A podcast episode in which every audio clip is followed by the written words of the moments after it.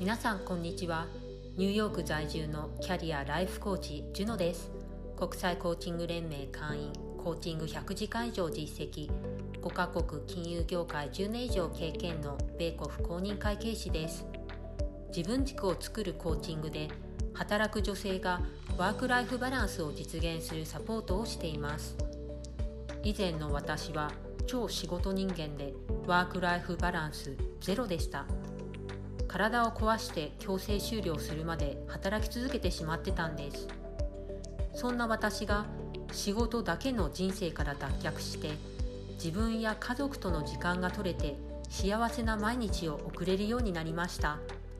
この経験から働く女性が自分を犠牲にせず仕事だけでなくプライベートも大切にできるようになるお手伝いをしています。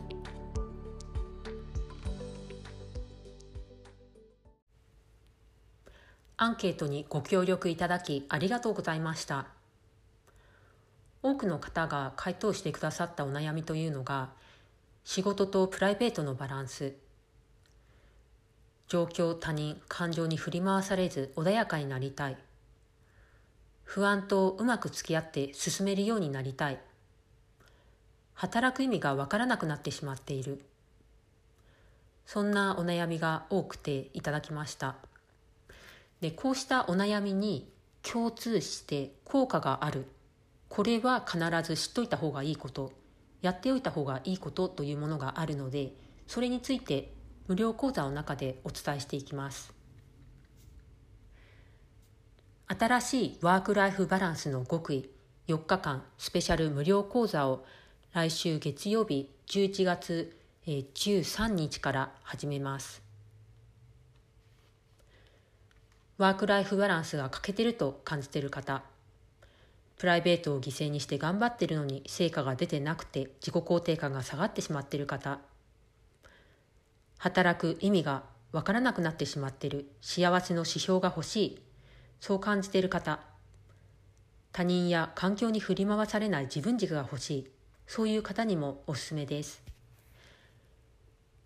お申し込みのリンクを概要欄に貼り付けておきますので興味がある方はお申し込みをしてくださいね。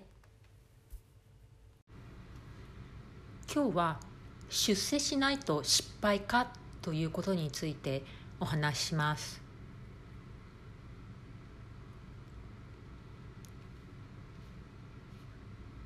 会社員でしたらキャリアパスっていうのは決まってますよね。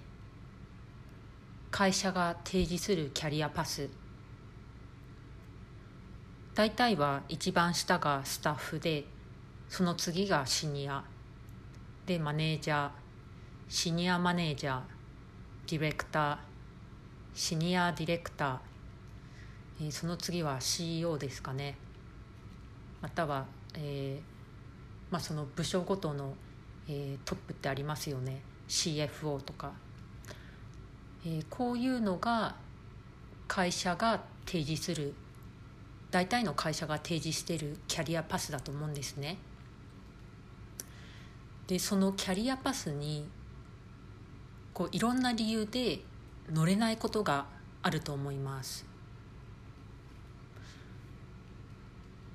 例えば上のポジションが空いてないと上がることができないそれでキャリアが停滞してしまうっていうことありますよね。会社には予算があります。なので予算によってこのポジションは何人とか決まってるんですね。なので予算がないのでポジションがないっていうこともあるんです。で大体は上に行けば上に行くほどポジション数は、えー、少なくなっていきます。CEO は会社に大体1人ですよね、まあ、共同経営者っていう形で2人置いてる会社もあるかと思うんですけれども大体は1つですよね。で部門長っていうのも大体は1人ですよね。なので上に行けば行くほどポジション数っていうのは限られてくるんです。なので世の中で働いている会社員の人全員が上のポジションまで行けるとは限らないんですね。慣れない人の方が多いわけです。であとは自分のスキルとか知識経験が足りてないっていうそういう理由もありますよね。でもそれもそういうスキルや知識経験を積む機会を与えられてないっていうこともありますよね。あとはプライベートで足が引っ張られてしまうケースっていうのもあるかと思います。自分や家族の体調不良メンタル不調小さなお子様がいらっしゃったらそういった子どものケアもしないといけない。そういった面で、えー、仕事会社での仕事に対して100%自分の時間とエネルギーを投入できない。そういう時もありますよね。でそういういろんな理由で会社のキャリアパス出世の階段に順調に乗れてなくてで失敗してると感じてる方が今日は新しい視点を得られるようなお話をしたいと思います。まずはなぜ失敗しているかと感じているか。それを自分に問いかけていただきたいと思います。失敗というのは成功してないという考えが背景にあるんですね。それは無意識にあるかもしれないです。自分では普段意識してないかもしれないです。なのでここで自分に問いかけていただきたいのはあなたの成功は何ですか？ということです。あなたは何を成功と定義してますか？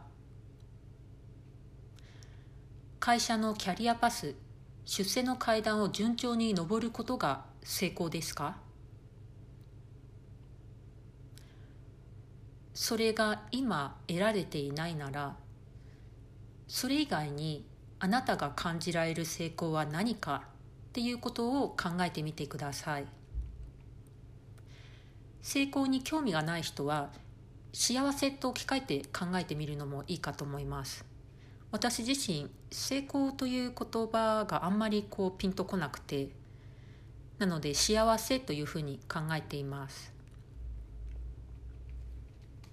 または充実とかそういうのでもいいかもしれないですね。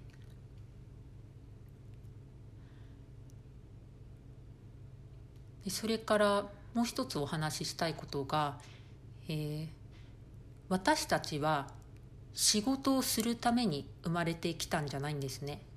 人生を楽しむために生まれてきたんです。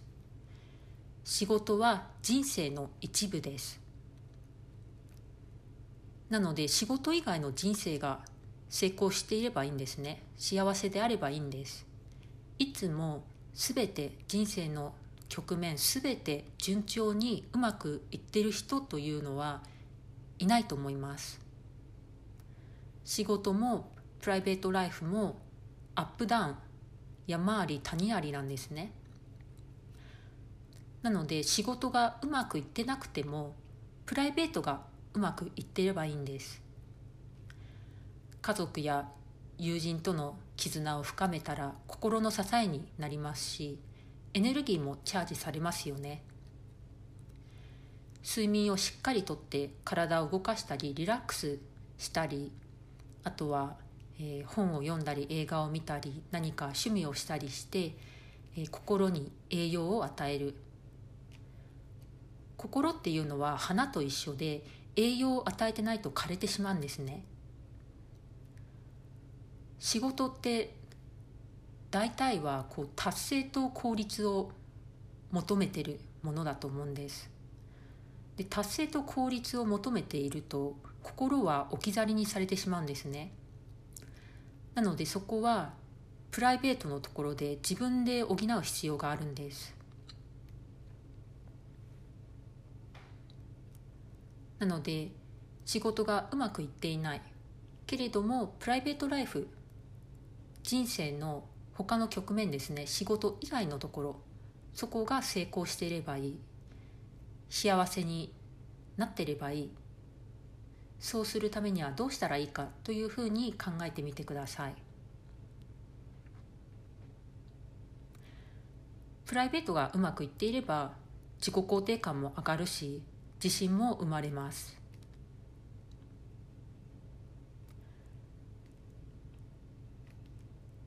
であともう一つお伝えしたいのが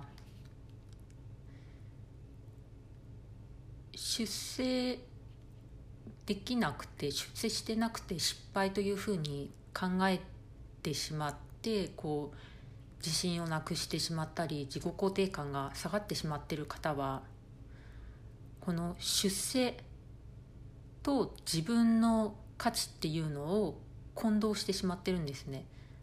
この出世っていうのは他人からの評価なんですね。会社の評価ですよね。なので他人からの評価と自分の価値をイコールにしてしまってるんですね。でこの会社の評価っていうのは環境によって変わります上司が変わったり一緒に働く人が変わったりしてそうすると評価っていうのは変わってくる可能性があるんですね。自分が変わってなくても自分のパフォーマンスは変わってなくても上司が評価するポイントが変わったら評価は変わってしまうんですね。以前の上司はいい評価を、えー、してくれていたけれども新しい上司になったら評価するポイントが変わったりしてその人が重要と考えていることが前の上司と違っていてでそれで評価が変わってしまうってこともあるんです。一緒に働く人が変わったらどうですかね？働く人が一緒に働く人が変わったら自分のパフォーマンスに影響が出ますよね。今までうまくできていたけれどもうまくできなくなってしまった。パフォーマンスが下がってしまった。そういうこともあります。でもあなた自身は変わってないわけです。環境の影響を受けた。それだけなんですね。なので会社の評価によって自分の価値が決まってしまうとそういう環境とか人そういうふうに、えー、自分のパフォーマンスに影響を与える要因が出てきてパフォーマンスが下がってしまった時そういう時にも自分の価値も下がってしまうことになるんですね。会社の評価が悪くなってしまったら自分の価値も下がってしまう。そうすると大変ですよね。振り回されてしまって疲れてしまいませんか？会社の評価によって自分の価値がアップダウンする。うん。そうするとやっぱり疲れてしまいますよね。振り回されてしまう。そうすると自信もなくなって自己肯定感も下がってしまいます。なので会社の評価と自分の価値を切り離す。で会社の評価っていうのは単なる一意見なんですね。あなたのほんの一部しか見ていないしほんの一部のアングルからしか見てないわけです。なので会社の評価と自分の価値は別物なんです。それから、えー、経済力とか役職とか社会的地位とかそういうものと自分の価値も切り離してください。会社員だったらこの給与っていうのは会社が決めるものですよね。役職もそうですよね。会社から与えられたものなんです。他人の評価です。それも自分の価値と切り離してください。で自分の価値は自分で自分に与えるんです。そうするとキャリアが停滞していても自己肯定感を維持して自信も備わっている状態でいられるようになります。自分で自分に価値を与えたら他人の評価に振り回されなくなります、えー、今日は出世しないと失敗かという、えー、そういうことについてお話ししました、まあ、よくある誤解ですよね。出世しないとこう自己肯定感が下がってしまう。そういう方多いと思います。